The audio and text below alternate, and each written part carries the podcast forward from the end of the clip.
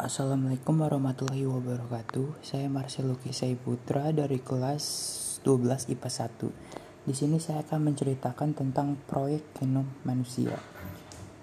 Hunam Genome Project dilaksanakan untuk memetakan genom manusia sampai tingkat nukleotid atau base pair dan untuk mengidentifikasi seluruh gen yang ada di dalamnya proyek genom pada manusia sekarang berkembang pada tingkat yang lebih tinggi di mana kita masuk ke tahap void tahap di mana kita menggambarkan bentuk perwujudan dari hati manusia ke dalam genom dalam tingkat yang lebih lanjut dikembangkan sebuah sindrom kapsul plasma yang memungkinkan manusia untuk membelah bagian void dalam hati manusia menjadi genom.